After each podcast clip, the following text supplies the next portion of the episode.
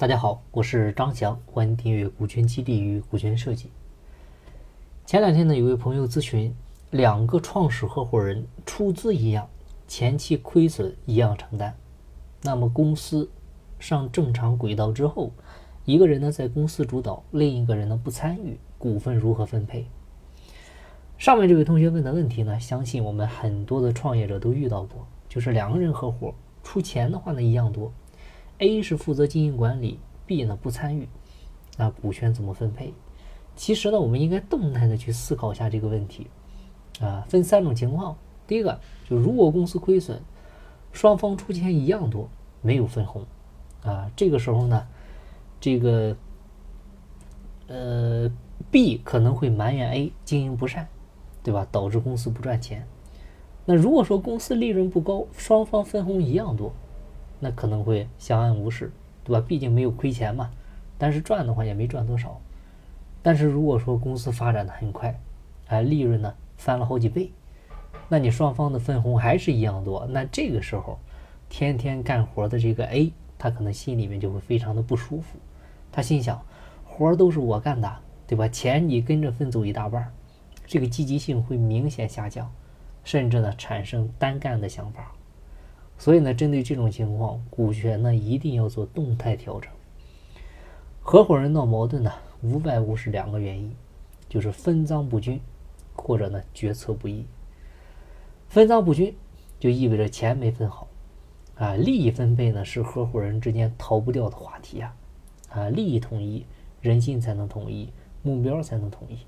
因为中国人呢大都好面子，喜欢讲兄弟情谊，就习惯了。哥俩好，见面分一半但是平分的话，意味着是平均主义。两个人分工不同，职位不同，能力不同，贡献不同，结果呢，分钱一样多。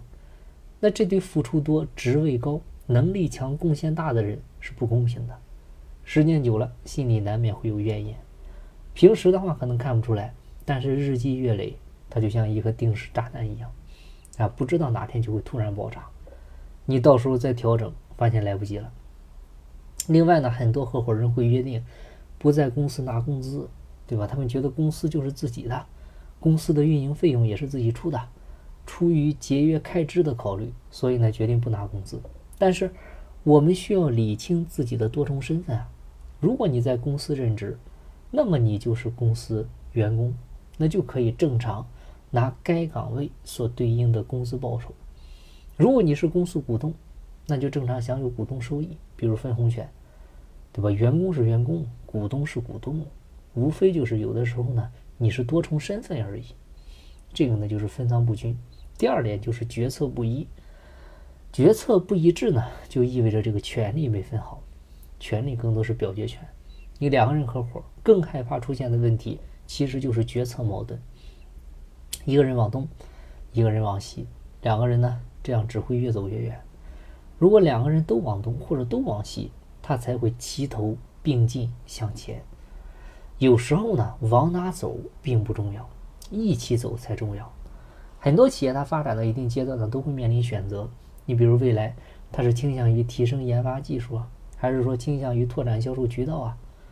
你选择了研发技术，可能就成了华为型的公司；选择了拓展销售渠道，可能就成了联想型的公司。但是不论你选择哪条路，公司都有可能走向成功。最怕的是啥？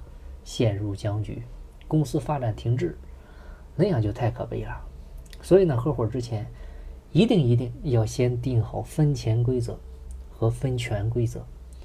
分钱规则就是遵循什么？责权利统一啊，付出多，责任大，权利大，收益高，对吧？就像我们开篇这位同学问的问题：创业初期。两个人出钱一样多，而且呢要承担亏损，各自风险一致。那这个时候赚了钱，可以先按照出资比例平分利润，啊，但是随着企业发展越来越好，利润越来越高，最好是什么？逐步加大 A 的分红权比例。比如公司一共投了一百万，那么就可以约定未来公司每创造一百万的利润，那 A 的分红比例可以提高五个点，直到最终 A 的比例到八十为止。那这种分红方式呢，其实可以有效的激励既出钱又出力的股东的一个积极性，同时呢，对于只出钱不出力的股东来说也并不吃亏，因为到那个时候你的收益早已经翻了好几番了，它本质上是一种共赢的结果。另外，分权规则呢，其实就是解决了谁说了算的问题。